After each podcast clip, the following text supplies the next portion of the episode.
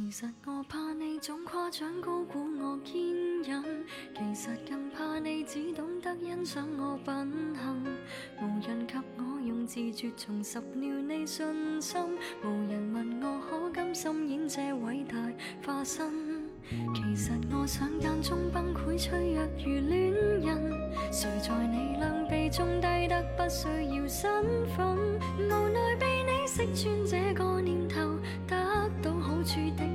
是不想失去绝世好友，没有得你的允许，我都会爱下去，互相祝福心軟之际，或者准我吻下去，我痛恨成熟到不要你望着我流淚，談漂亮笑下去，仿佛冬天饮雪水，被你一贯的赞许，却不配爱下去，在你悲伤一刻必须解围，找到我乐趣，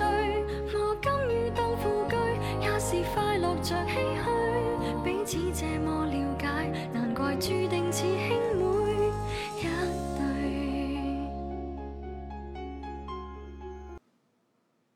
大家好，呃，前面那首歌是谢安琪的《钟无艳》。谢安琪是我很喜欢的一个香港女歌手，她的声音呃我很喜欢，有一种空灵轻盈的感觉。呃，香港还有一个女歌手叫做蔚蓝，她这个也很好。啊、粤语歌呢，可能我们这一代人从小一直在听，所以到现在啊、我觉得粤语歌还是一个很不错的平时听歌的选择，而且粤语歌的歌词都写的特别的有意境，很美啊。虽然虽然虽然可能听不懂粤语，就是对这种语系不是很熟悉，尤其像我们这个啊四川人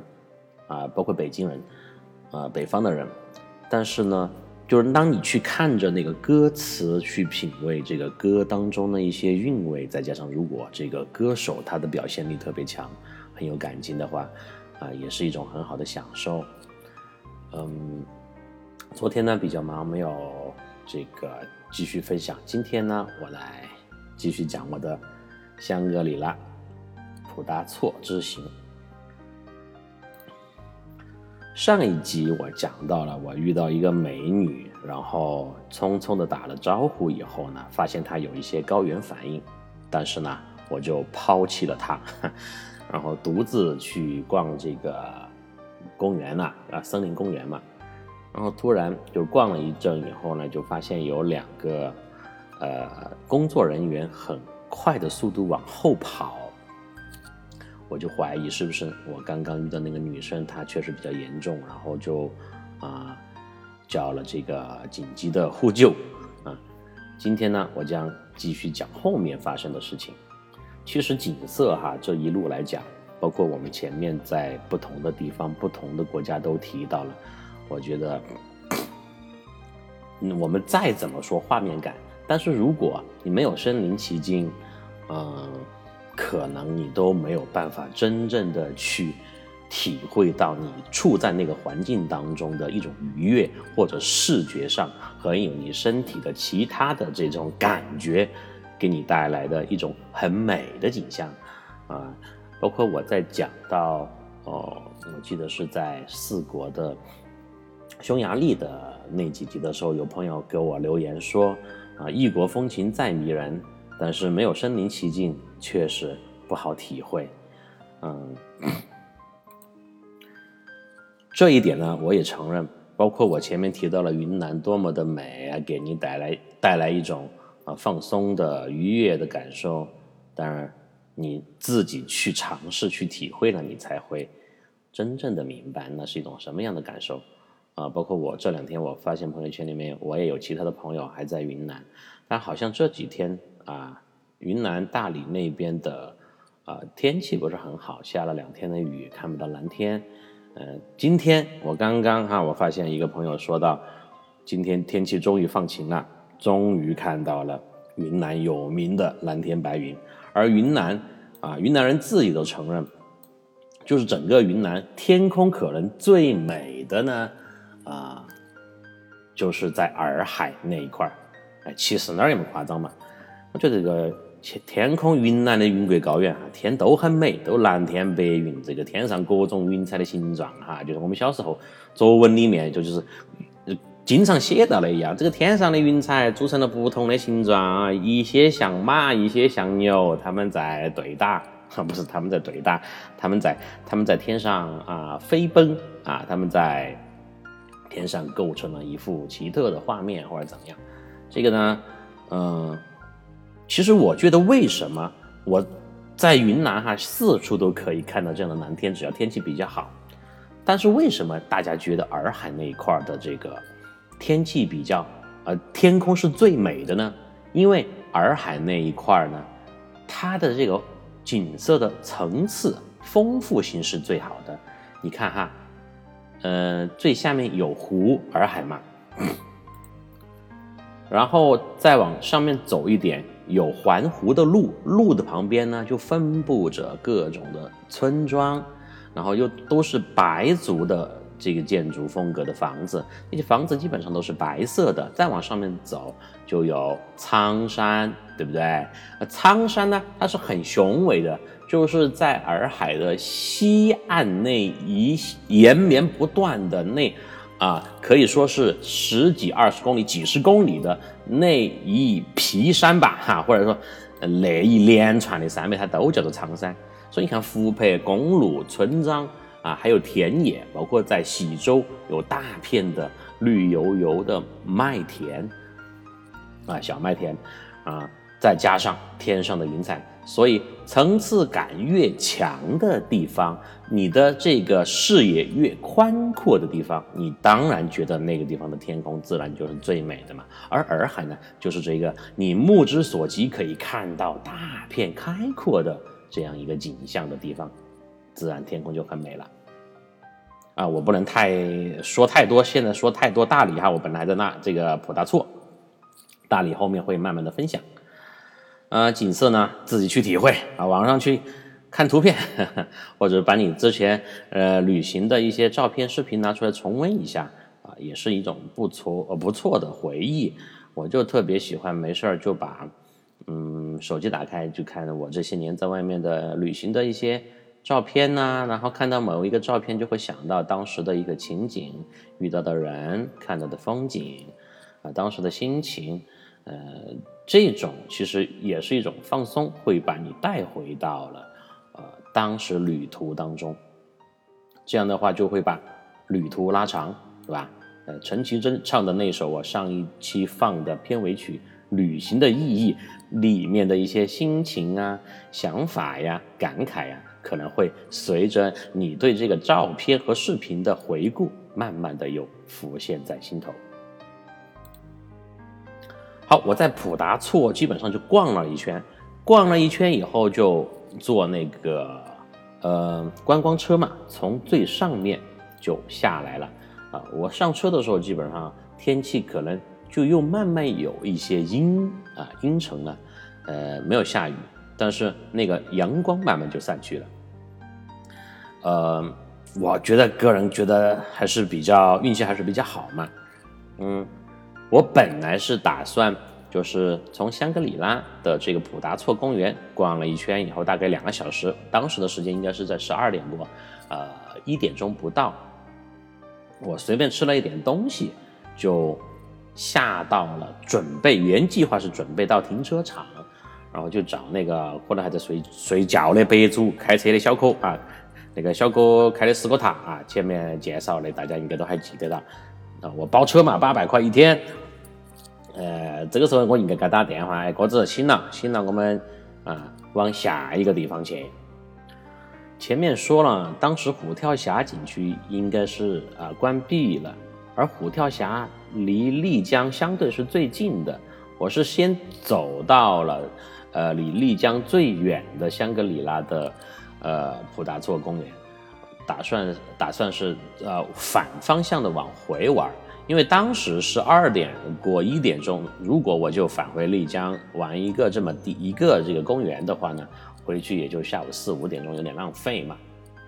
啊，相当于八百块钱耍一个地方，还是有点划不着。哎，我本来打算就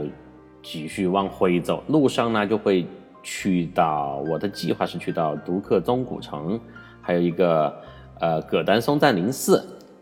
因为古城和这个寺庙对我来讲还是有一定的吸引力的，尤其是藏传佛教的寺庙，当年在西藏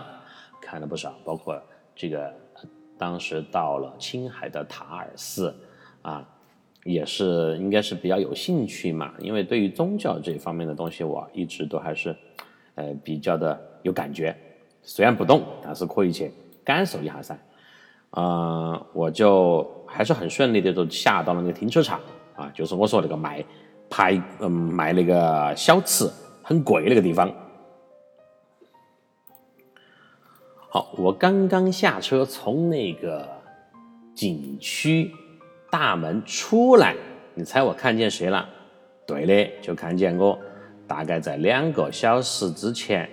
在车上遇到那个美女了。啊，那个美女一个人刚刚从一个房间里面出来，就是工作人员的一个房间出来。我看那个房间写了三个字：医务室。哈，医务室。呃，我看他脸色还是很苍白。然后我就。毕竟也算是有缘嘛，我就问他，我说你是怎么回事？是切算了呢，还是已经倒下了？然后他就告诉我，他刚刚走了几步就下车嘛，下到了嗯，就是在最上面这个普达措空园停车的地方，走了不到几分钟的时候，觉得自己喘不过气来，在地上又呃台阶上坐着休息了一会儿，以为会没事。但是呼吸越来越急促，而且头爆晕，就跑头爆痛啊，然后感觉这个喉咙那儿啊，这个被堵起了，就觉得不行了。就幸好他打了那个工作人员的电话，然后就有人去接他。所以我现在可以确定，就是我在上面看到的那两个工作人员就是去拉他的。呃，在高原地区呢，他们就是在全国很多地方都一样哈，我相信。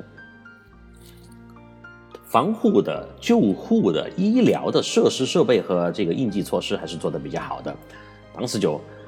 用救护车从上头啊把他拉下来。刚刚呢，他是在那个医务室里面，呃，吸了氧，然后就休息了一会儿嘛。休息了大概一个多小时以后呢，他觉得可能哎要好一点了。哎，那我说美女，那你现在咋个打算呢？他很虚弱的一边，他站在那个门口嘛，他给我说，他说我也不知道，我现在想回我住的地方。我说你住哪儿呢？他说我住丽江他原来也是从丽江啊，是上午跟团上来的。我说这个跟团那就肯定有点麻烦了。那你的团友呢？我说你一个人嘛，他对他是一直是一个人报了一个一天的团，然后。现在他的团友还在上面玩呢，没有下来。他现在实在是不行了，想回去休息，也不想一直在这个呃这么高的地方待着，因为丽江只有两千多米嘛，这个地方是四千多米。呃，医护人员那个地方值班的医生就建议，还是让他呃就是回到比较低的地方，可能就会好一点啊。他说的，他当时问了，如果你们的救护车送我回去可不可以？他们说救护车不能送人，因为救护车要在这儿留守，因为只有一辆救护车，他们那个景区救护车要留守，万一有其他人又晕倒，好上去拉哈。而且如果你就让救护车把你送回去，送到丽江两两千啊两百八十多公里，要开接近四个小时的车，你那个费用是很吓人的。啊，我们说是，呃，北京的朋友肯定是有钱，一套房子都是一两千万，但是行走在路上，你这种无谓的消耗，肯定，呃，就是没有必要嘛，而且我现在觉得呀，就是越是我们前面提到的发达地区来的人，他们素质还是比较高的啊，他们在旅旅途上对自己的这种。计划的精确度就越高，他们会把行程安排的非常的具体啊，就上一节到哪儿，下一节到哪儿，中间哪个节到哪儿去，每天做啥子，非常的有计划，非常的有安排，而且在那个花钱上面呢，也不是我们想象到的那么的奢侈或者怎么样啊。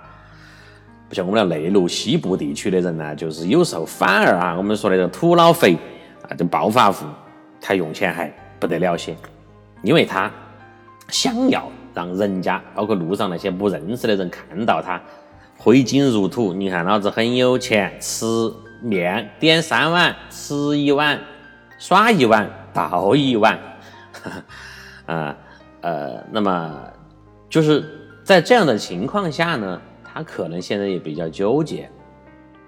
我到底怎么办？我不能再跟着他们那个大巴车坐车回去。一呢，是因为那个大巴车它开的比较慢，不知道什么时候才能到它到丽江。第二一个，因为他那个团是从丽江发出来的嘛。第二一个呢，嗯，最关键的是他那些团友现在还在上面拍照，还在玩呢，导游也不在。他联系了导游，他说，呃，这个时候哈，我我不晓得他们导游啥情况，导游就说的，呃，你要么等我们，要么你自己处理嘛。我就说实话，这个时候导游你至少应该帮人家想个办法，看是派车来接啦，还是怎么样？你导游就不能喊人家自己处理，人家高原反应都这么严重了，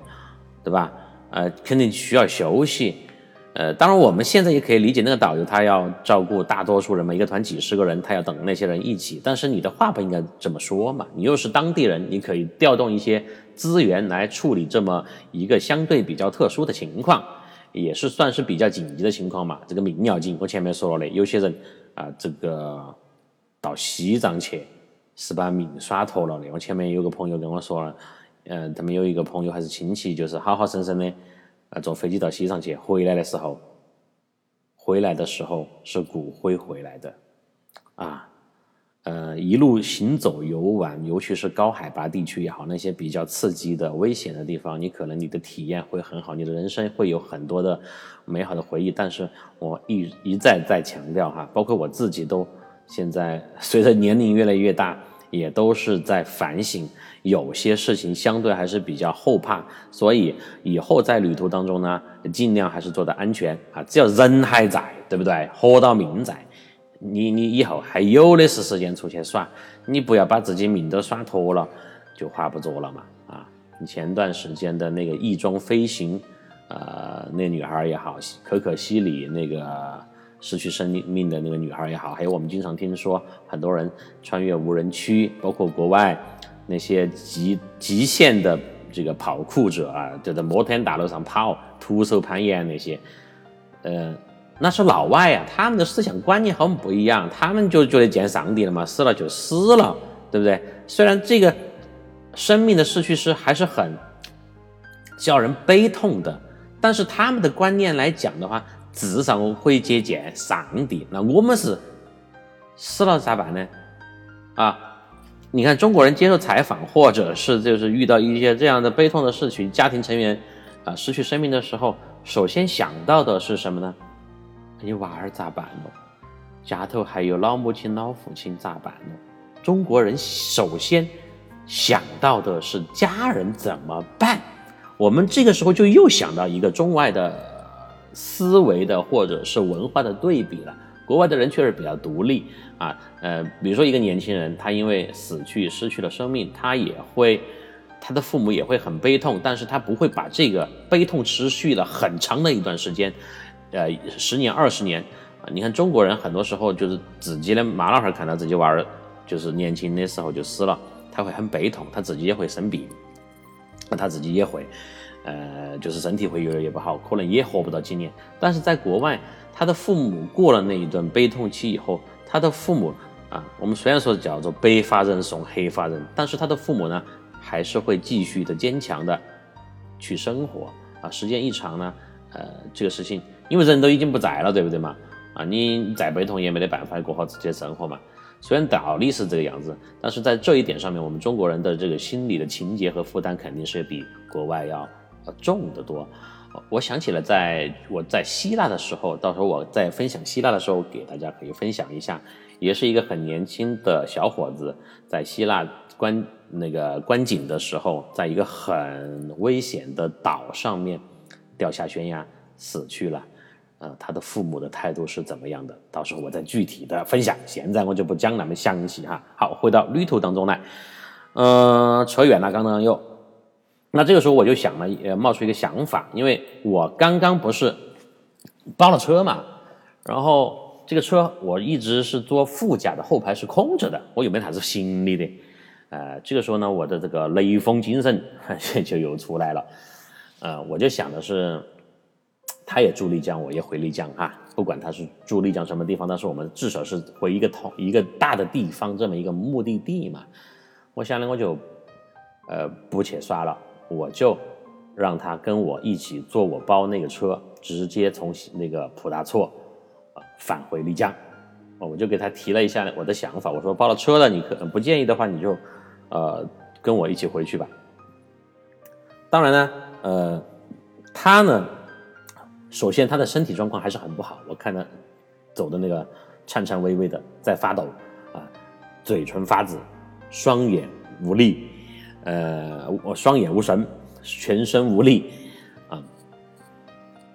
他就说：“那麻烦你嘛，就是说，他就觉得有点不好意思嘛，是吧？嗯，我呢，这个时候我就没有告诉他，我还要想，本来是想去另外两个地方的，沿途去玩了再回去。我本来打算是晚上可能八九点钟到七八点钟嘛，啊，回到丽江都是可以的。但是呢。”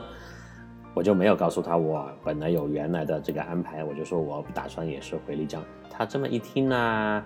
呃，就答应了。因为当时哈，我觉得这个美女确实还是身体情况比较严重，嗯，我还是想把她就是让他得到一种，因为独自出来行走的人哈，我特别能够理解。因为我在国外啊，前面提了那么多次，包括去其他很多地方，虽然我是一个男生，但胆子又比较大哈，啊，也很多次化险为夷啊，很多次在在在说说的夸张一点，在这个呃这个生命的悬崖当中行走啊，但是我能够体会到，作为一个女生独自一人在云南这么远，离北京这么远的地方，而且产生了这么严重的高原反应。的一种，呃，不舒服、不适和那种比较困难的境地吧，呃，那么达成了一致以后呢，我就还是把它就扶上了这个，呃，车，扶上了后排。这个小伙子开车，小伙子，哎，你看到咋个多出一个人来呢？哎，就没对了。他说：“大哥，你咋的呢？这是哪个哟？”我说一个朋友身体不好啊，然后跟我们一起回丽江。这个时候，小伙子呢就用很诡异的眼神瞟了我一眼，啊，一种笑眯眯的这种色眯眯，啊不是笑眯眯的眼神，就瞟了我一下。你还可以哦，你上去耍一圈，还整个美女回来。那我就给小哥说了他具体的情况，我说我们今天也不去其他地方了。然后呢，啊，就直接回丽江吧。当时大概是一点过两点钟的样子。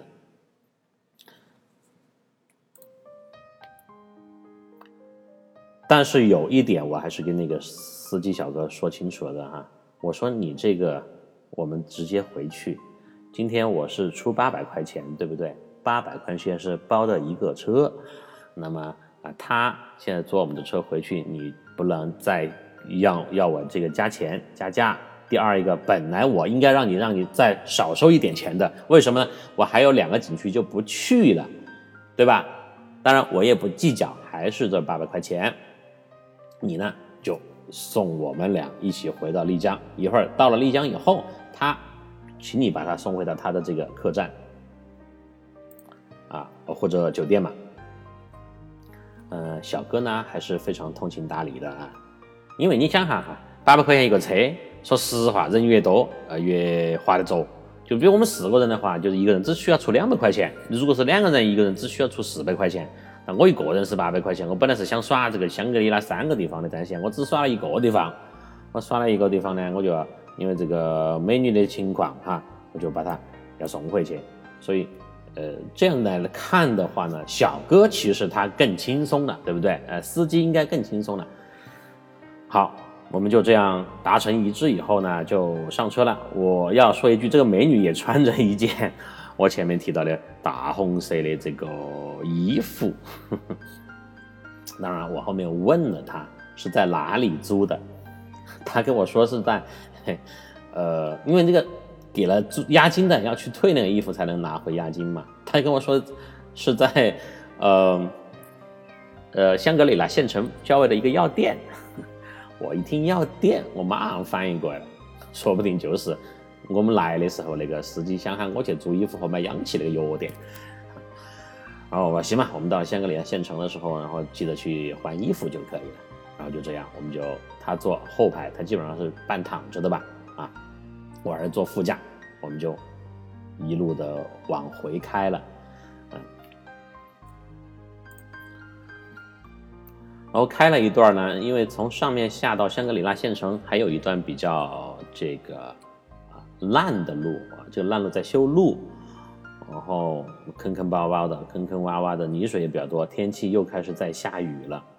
嘿，我觉得我这个运气真的有点好啊！那个老天爷晓得我不去耍另外两个寺庙了啊，不去耍两个另外两个地方了，就下雨了，嘿，让我心头平安一点啊。所以你看我的内心变化是这样的，我一定要去善于去调节自己的这种心态啊。本来这是一个遗憾的事情，你想哈，我是这样子的，我本来就是不叫救人，我为了帮这个陌生人，让他。啊，迅速的回到这个丽江去休息，但我放弃了我另外两个要耍的点，对不对？我本来心头再咋个，肯定还是有点不舒服，有点纠结嘛。但是这个时候天气突然又下开始下大雨了，我心里就平衡了。哎，反正下雨了，我耍也耍的耍的不爽，耍的不舒服，还不如就让我回去嘛。啊，好，我们就就往下面走，走到那个呃香格里拉县城的 要到了以后，那个女生。就他当时有个定位嘛，手机地图上面，就给师傅看了一下当时那个药店的位置。嘿，车停到那个药店一看，硬是那个地方。然后又一件比较好搞笑的事情就发生了，因为那个女生她是躺在那个车的后面嘛，她就把那个红色的防寒服给我，我下车去给她还的。当然有一些信息呀需要核对，那个还衣服的。也就是说，那个工作人员嘛，啊，就是这个做衣服的老板儿，一看到，哎，这个衣服不是个女生来做的的嘛，咋个是个男的来还的呢？他就用一一脸特别疑惑的、不解的眼神看着我，啊，我还不还嘛？我检查衣服有没有问题嘛？没得有，没得问题就还。我等到赶路，我没有给他解释那么多，哈，当然也比较急嘛，语气也不是很好。然后他检查了衣服啊，扯了一下，啊，没得事，把一钱就还了，我们就回去了。然后就把那个钱退给了我，退的现那个现金，我就给了那个女生啊。你看我这一段有点像记流水账，但是我想表达的是呢，就是你看，如果我们直接心太急，从这个普达措公园一路很快的开回丽江，忽略了租衣服这件事情。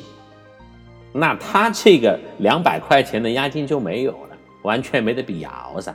对不对？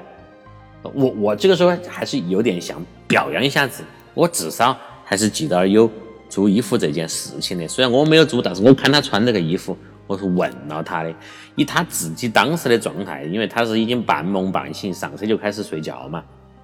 他的状态。应该是记不起这件事情了，我还提醒了一下他，说明我还是比较细心的嘛，对不对？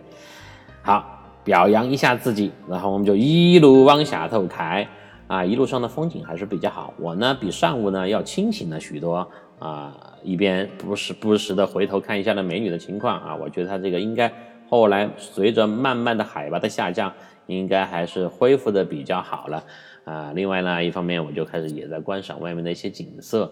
啊，这个小哥呢，你看啊，这个少数民族兄弟啊，很耿直的。我们话说，他晓得我们现在的情况是要赶路，所以他回去的路上就像疯了一样的超车。嗨呀，我也算是老司机了，我二十多岁开车的时候也是很疯狂的哈，就是只要踩不断就往死里踩，把那个油门。但是这个小哥是怎么开的呢？他呢就一路都在超车。不管前面是小车、越野车、小排量、大排量，还是拉着这个货的货物的大车，只要有机会，哎呀，我的妈呀！我真的觉得他小伙子技术真的是太好了，但是我还是有点吓到了。他只要有机会，嘣的一下，他他他超车就离前面那个车很近啊！一般我们就超车嘛，远点儿超嘛，跟一下，然后保证对象没得对面车道没得车嘛，再超过去嘛。他是怎么样呢？他基本上是骑着那个中线在走，只要有机会把方向盘往前面一打，就甩过去，就超前面的车。我估计这两百多公里啊，他有一半的路都是骑着中线在开。啊，我其实心头还是有点虚的，我一一直在提醒他，我说，哎，兄弟，不要太着急，哈哈，我我也不能说你这个开快了，我们这个生命有危险，不能说那么直白嘛，直白嘛，因为小伙子嘛，自尊心还是很强，而且上午他告诉我，这条路他跑了很多年了，很熟的，啊，这个一副非常有自信的感觉，如果我话说的太重了的话呢，他肯定就有点不安逸，或者是他开得更快。那反而有危险。我呢，就是比较隐晦的说，不着急，不着急啊，我们可以一边开车一边看看景色嘛。我说你开太快了，那个女女生啊，那个姐姐估计也比他大啊。我说那个姐姐会不舒服的。这样说呢，那小伙子呢，他后头慢慢的还是稍微叫收敛滴点了，就超车没得那么猛了啊。因为他超车基基本上是挨着前车两米。不到的地方超过去的，你就感觉是我们这个车头是贴到前面那个车屁儿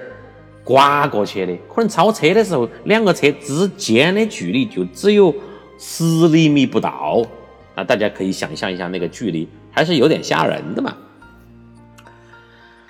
而且有几次在超车的时候，对象是有车过来的哈。当然，我估计哈，我的担心，我现在来想是多余的。虽然当时还是有点紧张害怕，我把那个安全带就是拿得拿得死死的，我不要因为救人把自己这个命搭出去就划不着了啊。这个大家都怕死嘛，啊，这个是句老实话。但是我觉得有一点是什么？他知道这条路能超车的地方，就是路面是很宽的。它虽然是左边一个车道，右边一个车道。但是这左右两个车道，先不管划线，是完全可以容纳三个正常的车通过的。那么只要有这个前提，我觉得他超车就没得问题了，只是稍微要慢一点就行了。就这样一路的飙车，一路的超车，然后我们在大概六点钟的时候。啊，因为毕竟还是有那么远，开了那么久，下午下去呢又下了雨，前面开的不够快，六点钟的样子就回到了呃这个丽江的城里面，在丽江的城里面还遇到爪子，遇到堵车了。那师傅说的，当天好像恰好是星期天，啊，他说的这个丽江还是要堵车的，就进到城过后，起码堵了接近二十分钟，半个小时啊，才。到达那个女生的呃客栈，他当然就是下车以后，而且我就让那个师傅小哥把他送到那个他的房间那个位置再出来，最后再送的我。女生呢，呃，美女呢对我非常的表示了感谢，当然我们也就是留了联系方式，呃，然后呢，有一点我还是要 说明一下哈。他就是问了我这个租这个车车多少钱，以后呢，他后来还是就是就是转了四百块钱给我啊，我当然呢也接受了。我觉得这个呃做好事是一回事，但是他转这个四百块钱给我也是于情于理的。第一个呢，就是你看哈，我们是从丽江过去的，我包过去啊，上午对不对？这个我一个人嘛，下午呢。啊，他一起坐车回来，在这种紧急的情况下，他转四百块钱，相当于也是分摊了这个车费，也是公平、公正、合理的事情，所以呢，我也就收下了。然后，呃，也叮嘱了一下这个女生，啊，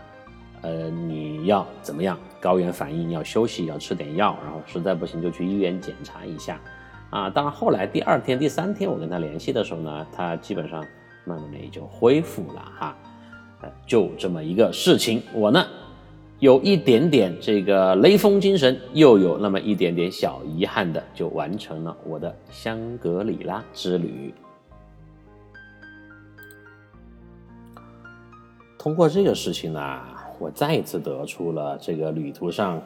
还是会发生意外的事情。虽然在国内又在云南哈，相对于相比国外来讲的话，嗯，可能从心理上面就就是有了很多的安全感，但是呢，这也叫旅途上的意外吧。虽然跟我自己的生命安全健康情况没有多大的关系，当然我想，呃，我觉得能够在旅途上。当你遇到陌生人，能够帮人家一把的时候，你就帮他一把。你有没有失去什么？而且你看啊，呃，说的这个不要脸点，我还节省了四百块钱，对不对嘛？嗯，这个是我想说的第一点。然后呢，再次提醒各位，去高原旅行的话，一定不能不能大意啊，对你的身体的情况做出一个评估，然后呢，该带的什么药啊。对了哈，有一种药叫做红景天，现在红景天是那种胶囊，你如果有高原反应，你的这个肺不是很好，有反应的话，你最好去上高原之前吃几颗那个红景天胶囊，这个应该药店都很容易能买到的，然后带上足够的氧气，然后一定要根据自己的身体和体力量力而行，这个开不得玩笑，啊。因为回来的路上，开车的白族小哥也在给我说，他在这些年当中都已经遇到三个，就是外地的旅客朋友、游客朋友去到，就是香格里拉，然后最后因为很严重的高原反应，在上面失去了生命的啊。所以这个耍呀是好耍，但生命永远是至上的，留得青山在，不怕没柴烧嘛。而我呢，呃，就送完了美女，然后告别了司机，回去客栈换了一身衣服啊，休息了几分钟，去见我一个老学生，不叫老学生哈，就是一个以前的学生。我前面提到过嘛，我在回来的路上跟他联系了一下，呃，因为当时的时间也不是很晚，七点过，不到八点钟。我们约到在城里啊，不是老不是古城哈，因为古城我去了太多次了，其实确实没得好大的这个兴趣了。我们约在老城的一家麻辣烫 吃吃晚饭，嗯，因为这个学生呢，他呢也是四川人，他是攀枝花的，啊，从从小呢在成都念小学和中学，所以也是四川口味儿。我跟他有十年没见面了，所以呢，我们还是就选择了我们都喜爱偏好的麻辣口味儿。这家麻辣烫呢，特别的，就是那种风格嘛啊。现在麻辣烫火锅，成都都喜欢走那种怀旧的路线，啥子啥子班长啊，啥子啥子伙食团呐，这种呃路线，就是装修就很有。年代感，九十年代初期那种感觉哈，红领巾啊，然后喝酒喝茶都是拿的那个叫中中哈，那个搪瓷中中搪瓷杯，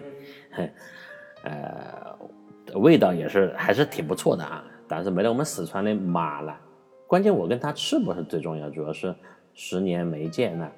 啊，在一起聊天嘛，怀旧嘛。我这个学生呢，算是特别，嗯，特别特别的啊，很 special 的一个学生。嗯，因为涉及到人家的一些个人情况，我就不不不会说的太多啊。然后呢，当然我也是征求过他的意见，我说我的这个游记里面会说一下你的情况，可以吗？他说可以啊，可以啊，找到，哎，你随便摆嘛，我好开心哦。这个学生呢，当时实实成绩不是很好，嗯，但是在班上是很这个叫叫肥头子，也是很有嗯。怎么说呢？很有号召力的，呃呃，讲到我的，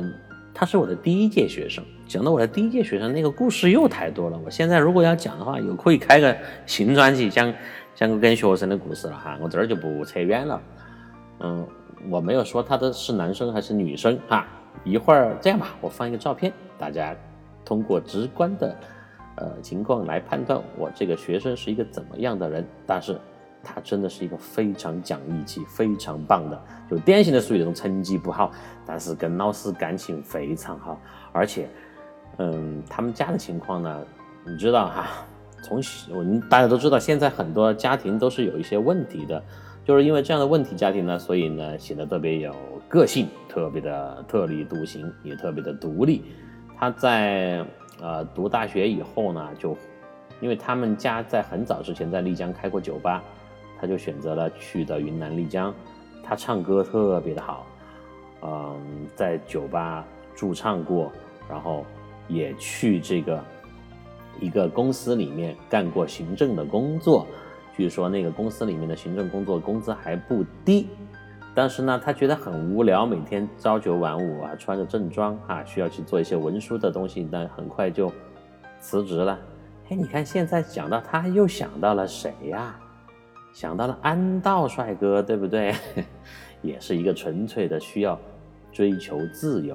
但是他跟安道的不一样在哪里呢？安道喜欢一个人玩，一个人享受自己的精神世界，到处的游走，有点跟我差不多。而我这个学生呢，他更追求的是交朋友，哈，他这个因为性格非常豪爽，喝酒也特别的厉害，所以呢。在丽江呢，就基本上天天都跟朋友在喝酒，每每就是每个月挣的钱啊，基本上都花在了应酬、招待朋友、吃饭啊、唱歌、玩这件事情上头。嗯，我也在劝他，我你不要太耿直了，不要每次都是你来给钱嘛啊。他说没有办法呀，赵老啊，赵老啊，这个成都的哈都晓得这个。喊老师都不叫喊老师，就喊某某老。比如说赵老师就简称赵老。他说赵老，哎，你不晓得，你又不是不晓得我这种性格，我就是，哎呀，有点讨好型人格，就是我不喜欢看到人家不舒服，所以我就一直去付出，虽然很累，但是呢，这么多年也改不了了。他说他微信里面有五千多好友啊，这个，但是每一个好友 他都就是就是每一个朋友哈。到丽江来也好，或者是说能够在一起吃饭也好，他都会主动去买单。啊，这个呢，我就不做太多的评价。反正你挣到钱也好，没挣到钱也好呢，你自己开心就好嘛，对吧？这个就跟我们讲四鬼的时候一样，你管求得我钱花到哪儿，我自己愿意就可以了。他从那个公司出来以后呢，又自己唱了一段时间歌，因为他一直在丽江嘛，啊，也算是地头地头蛇了，认识很多这种酒吧，当地的酒吧。丽江的酒吧都知都都知道的，啊，就是那种夜生活，特别的爽，特别的让人心醉，特别的让人神往哈。后面我会提一下丽江嗯的这个晚上的酒吧夜生活嘛，应该大家都很熟悉了。我相信听节目的朋友应该有很多也是去过丽江的吧。然后他出来，我刚刚讲他出来以后呢，又唱了一段时间歌，然后自己又在做一些其他的小生意啊。最近是在卖松茸，啊，他跟安道安道都是九三年的，是一年的啊。你看我十年没见他了，从成都呃离开以后就没见过他。这次见面呢，就是就师生的感情哈，我们就不多说了，我们一直聊之前的事情，然后他的性格一点都没有变。所以我觉得九零初、九二、九三年这这个年代出生的人呐，就是其实跟我们八零后没有什么特别的这种代沟，很亲近的一种感觉，而且性格都很很相投哈。其实我也是这种很耿直的，就是属于这种，有时候也有点讨好型人格，哪怕自己受点委屈、受点伤害，但是都不愿意看到人家不开心。大概是这样一种性格，我们就喝酒嘛，喝的那个大乌苏，哎，我那个大乌苏呢，虽然叫大乌苏很大，但是这个啤酒度数太低了，喝的一点感觉都没得哈。他还带了两个朋友一起来见我，那那只有我们俩在喝酒，我们俩就喝了大概有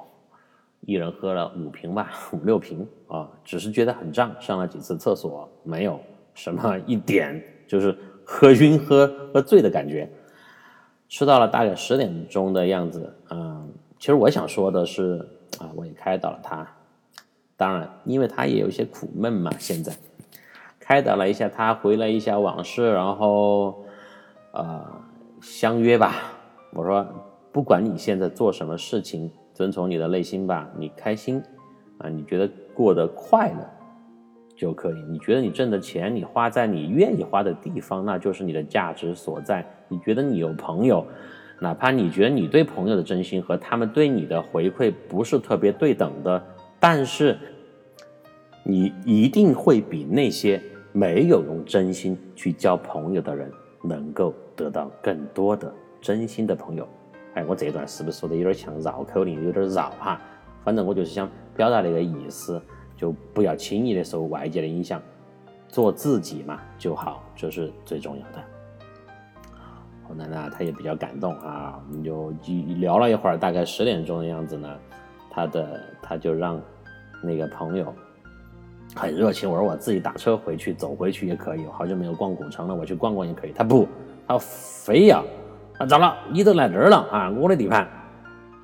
哎，我必须要把你送回去。然后呢，他就这个问我住哪儿。其实我晓得我住哪儿，我住那个地方离古城呢稍稍还有点远。哎，但是我想，因为也不是很晚嘛，十点过，我还是想去逛一下。我就告诉了他一个假的地址，就是离古城那个就是步行街的入口比较近的一个地方。我说我就住这附近，让他们那个朋友开车。啊，当他也在一起，呃，就在那个位置把我放下了。啊，十年不见，这样匆匆一见又匆匆一别，下次相见不知又在何时。当然，我约了他回成都要联系我，我会把其他的同学在一起啊叫出来相聚一下。嗯，所以你看这一天我的这个真真正的到了云南的第一天呢。就是遇到两个人，这两个人的事情构成了我这一天的旅途。一个是我一个也是一个陌生人，我帮助了他；一个是多年不见的老友，也可以叫做老友嘛。因为就像我跟安道一样，我只比他们大十岁。哼，那么我觉得其实因为毕业过后，我都不喊他们喊我赵老师哈，都喊老赵。啊就行了，他喊我喊的是老大啊，老大啊，就是就是就是这个一个团队团伙投资嘛，就是这样子感觉。我今天可能就是哎说的又比较多了啊，就快马上五十分钟了，呃，比较有感慨，比较有感觉啊，把自己的真实的一些想法在旅途上嗯的一些呃真正的体会嗯给大家分享一下。啊，你看这次的云南之旅啊，大家发现了，有朋友也在说，你看你这盘录的好长哦，好求烦，我不想听。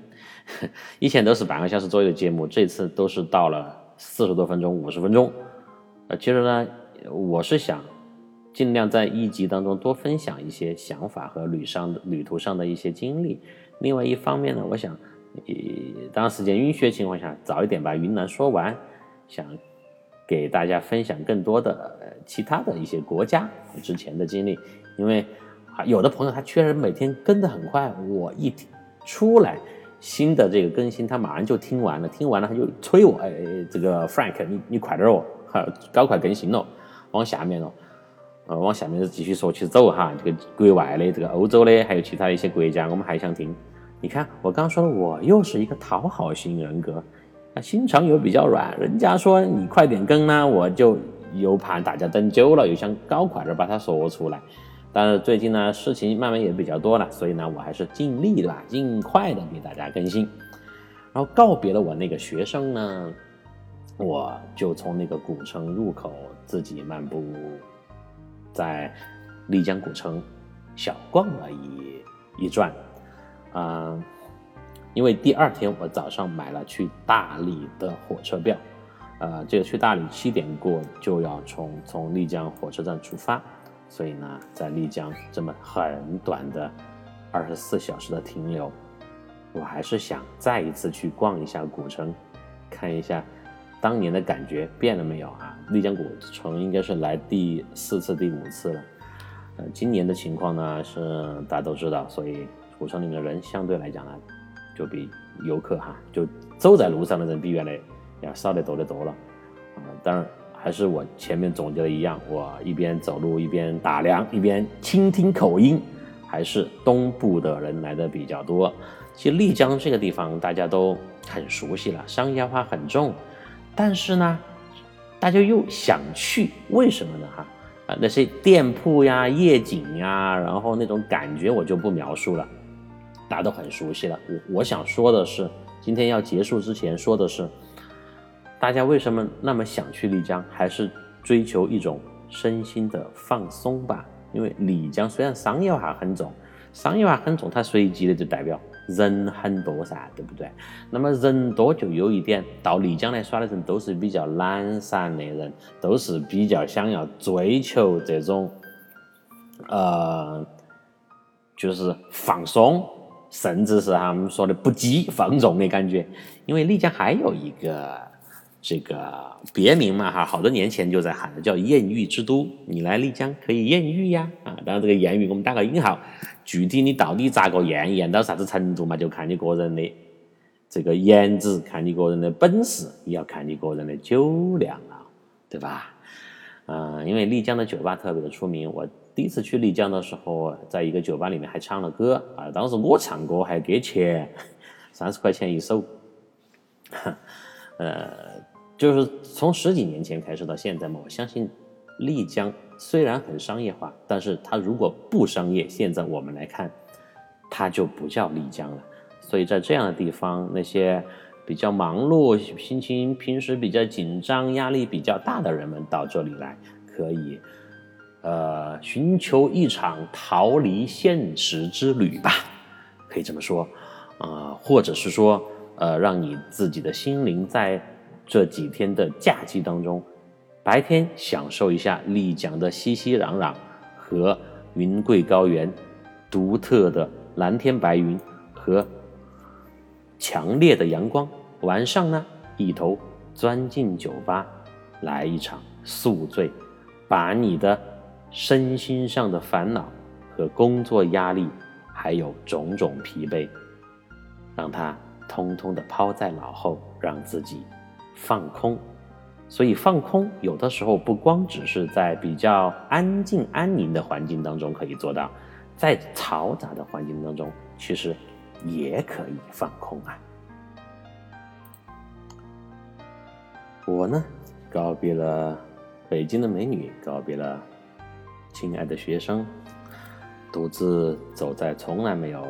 这么少的人的丽江古城的街道上。一边行走，一边看着同样灯火辉煌、还没有打烊的店铺里的灯光，一边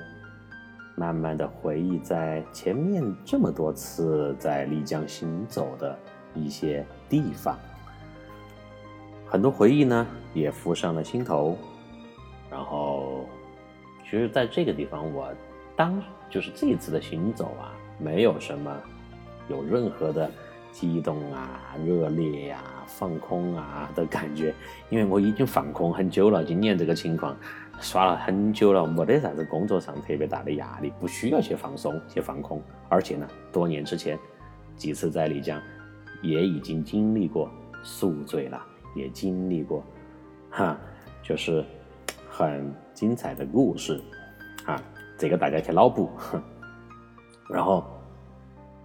就这样吧，我大概独自的行走了接近一个小时，慢慢的走回了我住的客栈，准备第二天前往大理。而大理呢，才是我这一次去云南的重中之重，也是我百去不厌的云南的地方。其实丽江跟大理呢，我肯定是更喜欢大理的，前面也提过了，所以呢，这次云南之旅从明天开始才算真正开始。好了，